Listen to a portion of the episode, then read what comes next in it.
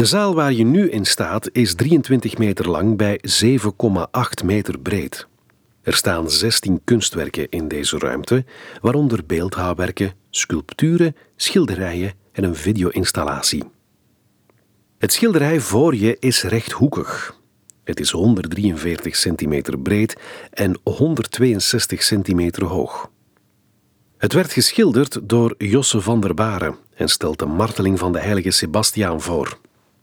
Het kunstwerk is gemaakt met olieverf op een eikenhouten paneel. Het werd vervaardigd in Leuven in het jaar 1597. Op het schilderij staat links van het midden een gespierde man. Het is de heilige Sebastiaan. Op een witte lindendoek na is hij volledig naakt. Met zijn linkervoet, linker elleboog en rechterhand is hij vastgebonden aan een kale boomstam. Zijn hand is boven zijn hoofd aan de boom bevestigd en zijn blik is naar de hemel gericht. De lucht is donker met donkere dreigende wolken.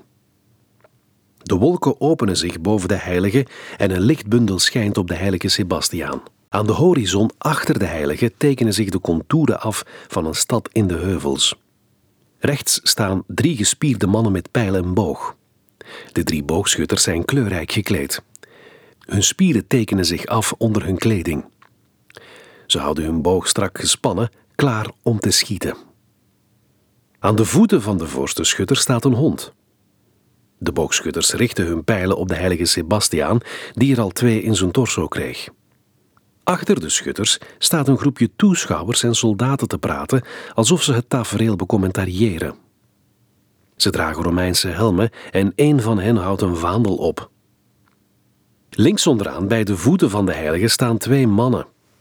De voorste van de twee staart je als kijker indringend aan. Hij draagt een blauwe tuniek en over zijn schouder hangt een rode doek. Op zijn hoofd staat een rood hoedje met pluimen in blauw, wit en oranje. Achter hem staat een sober geklede man die het schouwspel vanaf de zijlijn bekijkt. Zijn ogen zijn strak op de heilige Sebastiaan gericht.